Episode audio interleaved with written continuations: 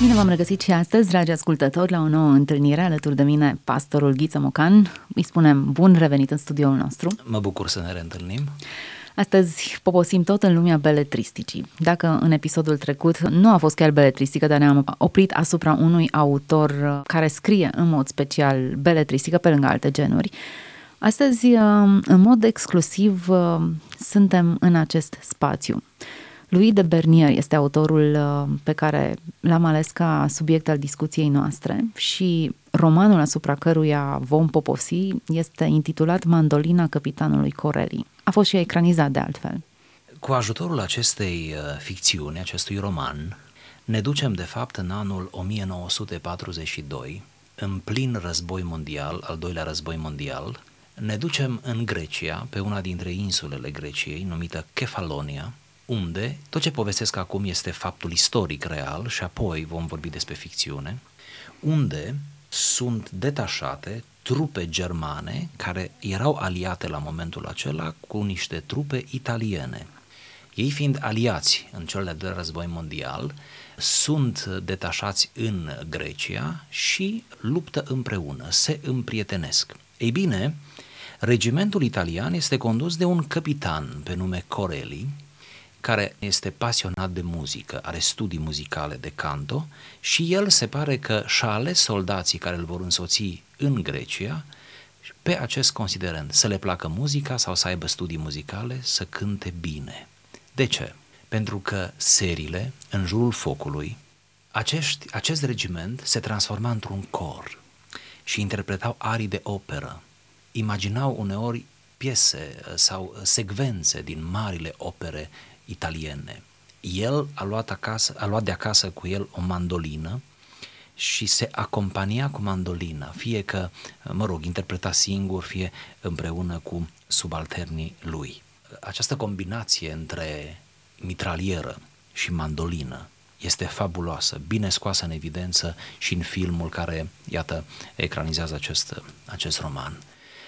Sfârșitul este unul dramatic însă, nemții pierd războiul, cum bine știm, și are loc un adevărat masacru. Drept răzbunare, trupele germane omoară, da, masacrează mai mult de jumătate din regimentul italian. Și scapă acest capitan Corelli, care se reîntoarce în Italia, care povestește grozăvia și care apoi se reîntoarce pe insula Kefalonia pentru a își lua iubita de acolo, fica unui medic de pe insulă, singurului medic, un om în vârstă de pe insulă de care tocmai se îndrăgostise. Aici survine ficțiunea. Ficțiunea e dată de această idilă, această relație extrem de frumoasă și romantică dintre cei doi. Autorul, un romancier britanic născut la 1954, pe care tocmai l-ați menționat, lui de Bernier, nu face altceva decât pe acest fundament istoric acest moment al celui de-al doilea război mondial, pe acest fapt istoric indubitabil, să construiască o ficțiune romantică. De ce am ales să vorbim despre acest roman, implicit despre acest moment istoric? Este că romanul ne furnizează la un moment dat dialogul dintre tatăl, bătrânul și înțeleptul tată și fica lui trecută de 30 de ani, care se îndrăgostise de capitanul Coreli, dar care încă nu avea curaj să-i mărturisească tatălui iubirea ei. Menționăm, ea nu mai avea mamă încă de mulți ani, ea însăși fiind medic pe insulă, tatăl într-o seară specială, bine aleasă, pur și simplu trece la subiect și îi spune, știu că ești îndrăgostită, îmi convine asta, îmi place omul acesta, cred că trebuie să trăiești marea ta iubire, a sosit vremea și îi oferă câteva sfaturi. Analizăm uh, discuția aceasta din două prisme. Pe de o parte, relația tată-fică, pe de altă parte, descoperim o definiție a dragostei destul de savuroasă. Haideți să lecturăm acest pasaj. Dragostea, spunea tatăl către fică, nu înseamnă să rămâi fără suflare, nu este nici entuziasm nemărginit, nici împărtășirea promisiunilor de pasiune veșnică. Nu este nici dorința de a te împerechea la fiecare două minute pe zi și nici de a sta întins în pat în miez de noapte, imaginându-ți că el îți sărută fiecare centimetru din trup. După ce tata îi spune aceste cuvinte, lucru care reiese foarte frumos chiar și în film, fica lui, domnișoara aceasta, roșește, se emoționează, se fâstăcește. Atunci tatăl continuă. Nu, draga mea, nu roșii, îți spun adevăruri. Toate acestea nu înseamnă decât a fi îndrăgostit, ceea ce poate face orice nătărău. Dragostea însăși este ceea ce rămâne după ce etapa îndrăgostirii s-a consumat. Eu și mama ta ne-am bucurat de ea, am avut rădăcini care au crescut unele spre celelalte pe sub pământ, iar atunci când toată floarea a căzut de pe crengile noastre, am descoperit că suntem un singur copac, nu doi. Foarte frumoasă metaforă. Acum ne întoarcem la propunerea pe care o aveam, să discutăm cele două dimensiuni ale acestui paragraf, relația tată-fică. Un tată care le spune lucrurilor pe șleau. De obicei, tatăl se înroșește ca să vorbească astfel de lucruri, iar fiicele îndrăznesc să articuleze lucruri care îi stânjenesc pe ceilalți. De obicei, părinții dezertează, fug din fața unor asemenea provocări, a unor asemenea discuții, sunt în stare să-și trimită copiii la consilier. un medic, la un consilier, la pastor, la preot, la oricine, la oricine, doar să nu vorbească ei, măcar că nici nu știu ce pierd. Un părinte, acum în cazul acesta părintele, tatăl e medic, un om cu studii superioare, în fine, cu cultură, cu bun. Dar uh, dacă tatăl tău e un țăran care muncește pământul, un fermier, un șofer, un, da, un strungar, un pasnic de noapte, un, da, ca să dăm exemple și de meserii de felul acesta, da, un tată totuși știe ce are de spus. Și cum vorbește un tată sau o mamă, nu poate vorbi specialistul. Chiar dacă specialistul știe mai bine conceptele, nu?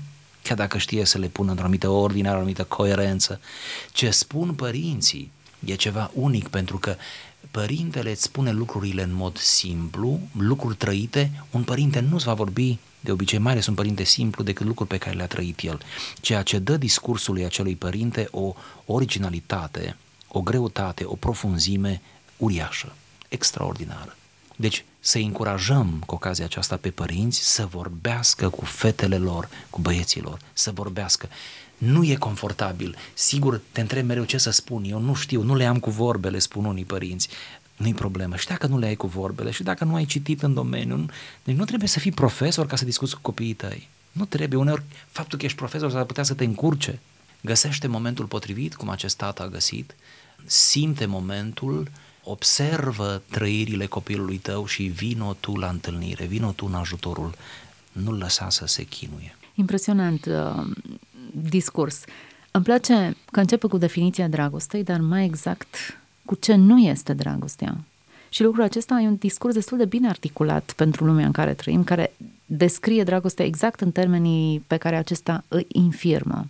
Curentul lumii de azi ar pune prima parte a citatului la modul afirmativ și ar spune dragostea înseamnă să rămâi fără suflare. Exact.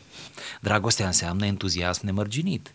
Dragostea înseamnă împărtășirea promisiunilor de pasiune veșnică. Dragostea înseamnă dorința de a te împerechea la fiecare două minute pe zi. Dragostea înseamnă a sta în pat întins în miez de noapte imaginându-ți că el îți sărută fiecare centimetru din trup. Asta înseamnă dragostea, spune curentul de azi, răstălmăcirea dragostei. Pe când acest tată înțelept spune, ei bine, tocmai asta nu înseamnă dragoste. Asta este doar pasiunea incipientă, îndrăgostirea, dezlănțuirea atracției cu care începe totul, dar nu sfârșește. Este doar scânteia pentru dragostea ce stă să înceapă. Acum trebuie să recunoaștem că există un curent puternic alimentat de mass media care conturează imaginea aceasta distorsionată a dragostei pentru că pornind de la reclame și filme și un mesaj destul de puternic și bine conturat îți spune că dragostea este ceea ce simți, pasiunea aceea nărăvașă care te trăznește într-un anumit moment, care nu-i poți rezista, iar în momentul în care acest sentiment a dispărut, înseamnă că nu ne mai iubim. Există un universitar clujan pe nume Aurel Codoban, profesor de filozofie, care a scris o carte despre dragostea în evul mediu, în care descrie pe de o parte iubirea sentimentală, uneori platonică, bazată mult pe trăiri, pe sentimente, pe partea aceasta ne, cum să o numim, nefizică, nu? Sau metafizică a iubirii, accentul pe suflet. corespondența între îndrăgostiți și așa mai departe. Uneori dragoste neconsumată, neconsumată fizic. Pentru că dacă vreți să vă spun ceva neliniștitor, să-i neliniștim și pe cei care ne ascultă, este că în acești termeni, platonici vorbind, dragostea adevărată e aceea care nu începe, care, căruia nu-i permit să înceapă, care nu se consumă, care rămâne doar la nivelul trăirilor. Ei, definiția aceasta n-am auzit-o. da. Asta, asta circulă foarte mult în spațiul idealist și filozofic platonic al discuției. Deci dacă vrei o dragoste adevărată, intactă, nu începe. Nu începe la, din punct de vedere al relației fizice. Bun, luăm asta doar ca o picanterie. Oricum suficientă să ne pună pe gânduri. Așa e. Aurel Codoban spune așa, accentul atunci cădea pe suflet. Sigur că erau și atunci exagerări. Sigur că au fost oameni care au murit și n-au apucat, pentru că așa era cultura vremii, să-și exprime sentimentele. Au murit nefericiți într-o iubire neexprimată. Accentul era pe suflet. Prefacerile modernității, spune el, au mutat centrul de greutate de pe suflet pe trup. Și acum totul este carnal, totul este de experimentat cu simțurile, senzorial. Acum, dragostea, după cum ne furnizează mass media, dragostea este exclusiv erotică, exclusiv carnală, exclusiv sexuală. Acum, singurul mod de a-ți exprima iubirea pentru cineva, sau cel puțin atracția, la un moment dat nu poți fi sigur dacă e iubire sau nu, este să-l ai din punct de vedere sexual sau să vă aveți din punct de vedere uh, sexual. Azi totul, spune Aurel Cotoban, se experimentează cu trupul. Suntem exact în extrema cealaltă. De fapt, asta încearcă să spună și paragraful ce l-am citat. Încearcă să izbăvească iubirea de acest derapaj carnal, exclusiv sexual, de plăcere intimă, și să o așeze la locul ei, la locul ei de cinste, care înseamnă emoție, care înseamnă compatibilitatea gândurilor, a ideilor, care înseamnă comuniune, de fapt. Comuniune între doi parteneri.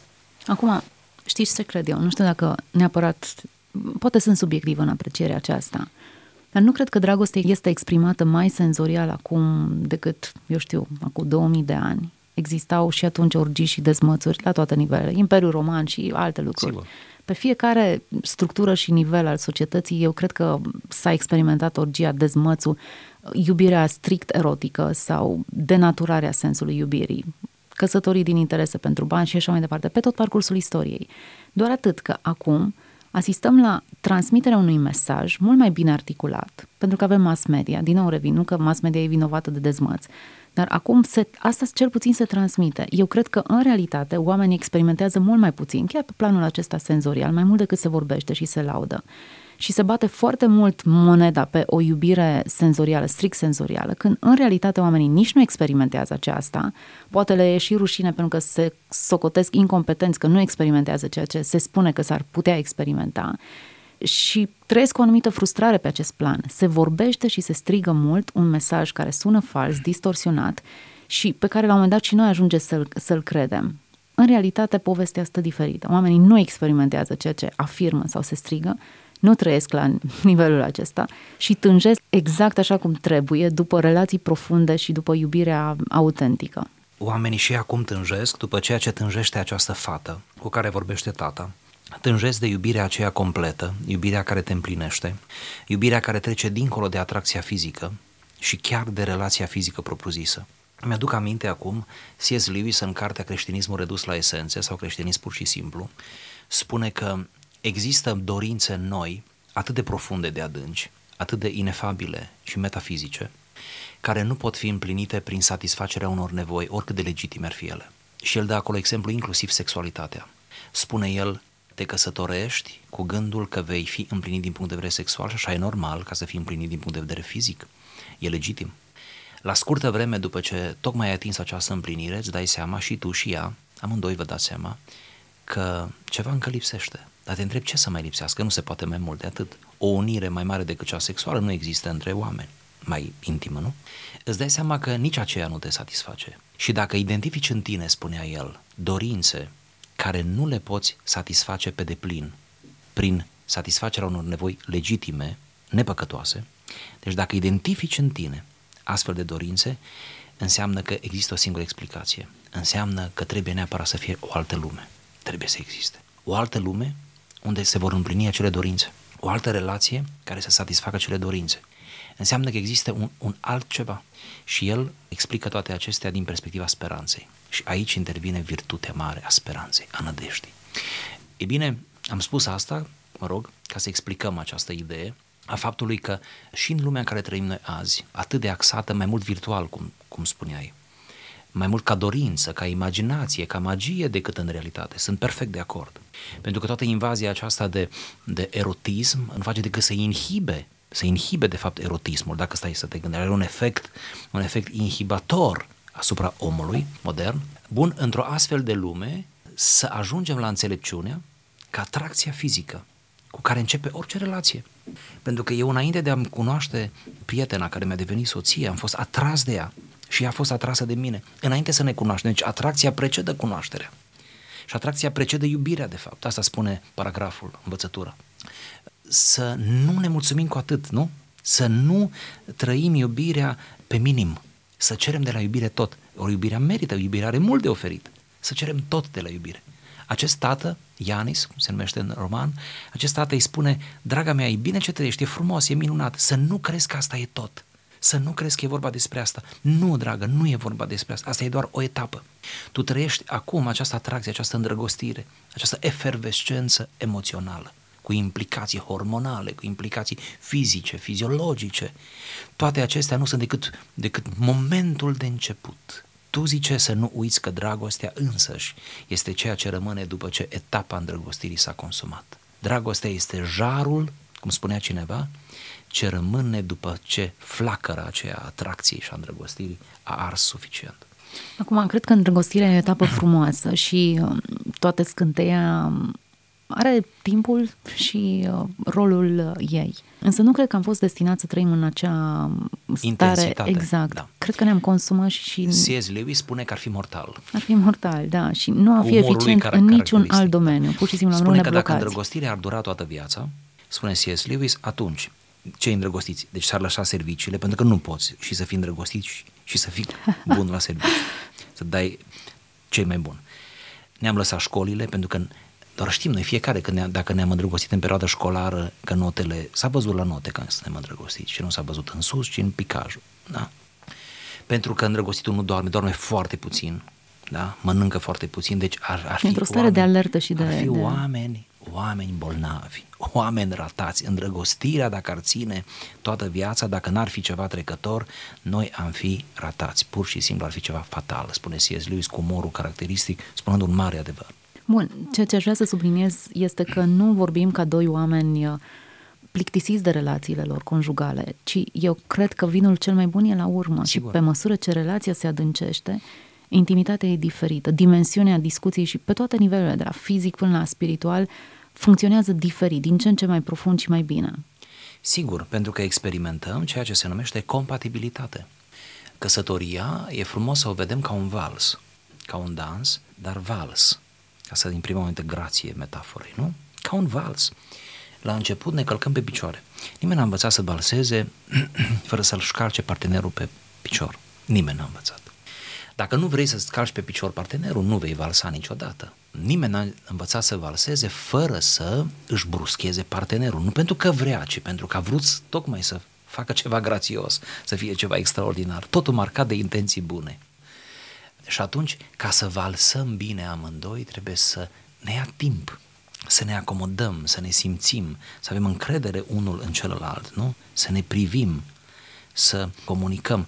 Ori adâncimea sentimentului de iubire, nu greutatea lui, stabilitatea lui, are nevoie de timp. Sper că nu spunem o noutate afirmând că iubirea are nevoie de timp, că o, o fructă bună trebuie să se coacă, nu? Un, ceva, un măr trebuie să ajungă la coacere, nu? Când eram mici, noi, mă gândesc că toți au făcut asta de generația noastră, mâncam prune înainte să fie coapte. Acum n-aș mai concepe să mănânc prune necoapte. Acum trebuie să fie zemoase, să fie coapte. Nu? Atunci le mâncam, corcodușe, ții minte. Și ne durea stomacul și eram deranjați la stomac, dar mâncam, era... Pentru că așa e, așa sunt anii aceia, vrei să arăți toate etapele. Tu n-ai răbdare, nu mai ai răb, n-ai răbdare pentru nimic, nu? Iubirea are nevoie de timp, nu? Ai nevoie de o continuă comunicare, are nevoie de o adâncire și atunci o guști cu adevărat, sigur, sigur, te înfrupți din ea. Ne întoarcem la acest uh, tată care o sfătuiește pe fica sa în această situație. Și vine cu exemplu său personal. Îmi place metafora pe care o folosește. Unui copac, a doi copaci care își unesc rădăcinile, cresc unele spre celelalte. De fapt, ăsta este procesul. Creștem unul spre celălalt până când devine unul. În mod nevăzut, rădăcinile nu se văd. În mod profund, nu? Rădăcinile care se întâlnesc pe sub pământ, iar la urmă ne-am dat seama că nu mai suntem doi copaci, ci suntem unul singur. Că cei doi vor deveni un singur copac, am spune acum. Când toată floarea a căzut. Sună dureros în acest aspect, dar trebuie să recunoaștem că sunt sezoane și anotimpuri în viețile noastre și uneori toate florile cad. Dar rădăcinile sunt la fel Esențialul de puternice, rămâne, viața puternice. rămâne. Iată ce metaforă frumoasă pentru iubire. Chiar așa. E foarte mult conținut aici.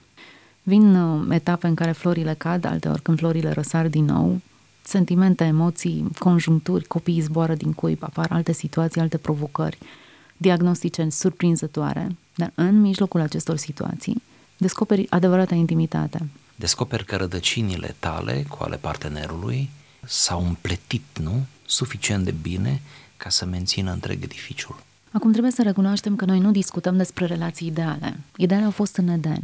Apropo de Eden, m-am întrebat întotdeauna de ce, după ce au mușcat din fructul oprit, au senzația aceea de golicine. Erau doar ei doi. Erau soț și soție. De ce s-au simțit? De ce au simțit nuditatea în felul acesta? Pentru că păcatul aduce, sau neascultarea, păcatul aduce după sine rușinea.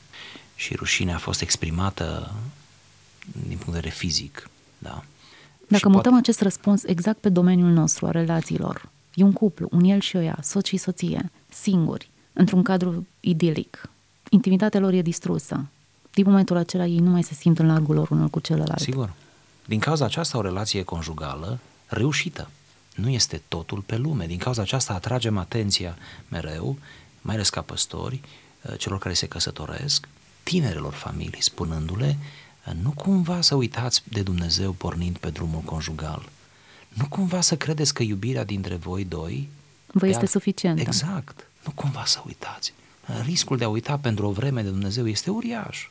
Nu cumva să plecați în luna de miere, nu uitându-L pe Dumnezeu, în mintea voastră, în conceptul vostru, în atitudinea voastră. Voi nu vă sunteți proprietate unul altuia, voi vă sunteți dați cu împrumut, le spun mereu voi rămâneți în continuare proprietatea lui Dumnezeu. Relația voastră cu Dumnezeu rămâne una personală, chiar dacă voi sunteți acum soți. Rămâne una personală.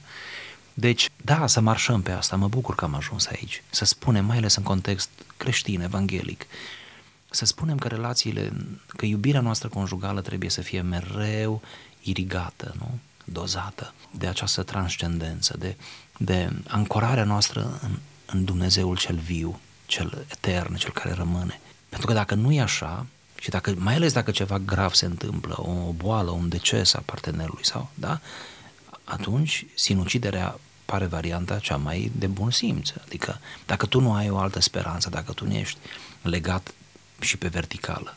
Da, căsătoria este un legământ. Este o legătură pe orizontală, nu? Te legi cu cineva în căsătorie. Un legământ.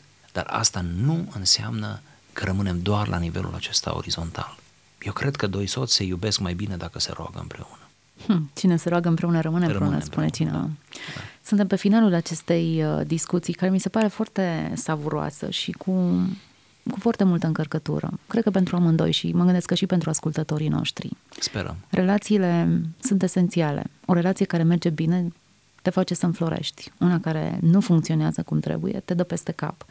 Întorcându-ne la acest uh, medic care îi descrie fiicei sale ce înseamnă o dragoste, o relație de durată, în cuvinte foarte puține reușește să surprindă foarte multe lucruri, arde foarte multe informații.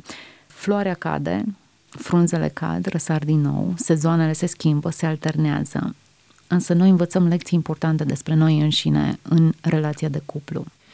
Poate că o învățătură finală care aș uh, aduce-o pe marginea acestui paragraf ar fi următoarea. Să ne trăim căsniciile în așa fel încât la momentul potrivit să ne putem da exemplu copiilor noștri. Frumos, foarte frumos. În contextul în care facem acest exercițiu de onestitate și recunoaștem că suntem imperfecți Sigur. și că relațiile pe care le avem sunt imperfecte, 100% Sigur. imperfecte. Am evadat, din păcate, din Eden și ceva s-a stricat acolo, ceva semnificativ. Revenim la Dumnezeu ca la o condiție esențială, ceea ce dă sens relațiilor dintre noi și le face să funcționeze, să funcționeze în primul rând, ceea ce e esențial, și apoi să funcționeze foarte bine, e El, 100%. Fără îndoială. Să ne legăm iubirea noastră de cer și asta să nu fie un clișeu, ci să fie o realitate zilnică și uh, îndestulătoare. Rămânem conectați la cer și mai departe. Mulțumesc pentru prezența în emisiune. Ne reauzim data viitoare. Toate cele bune!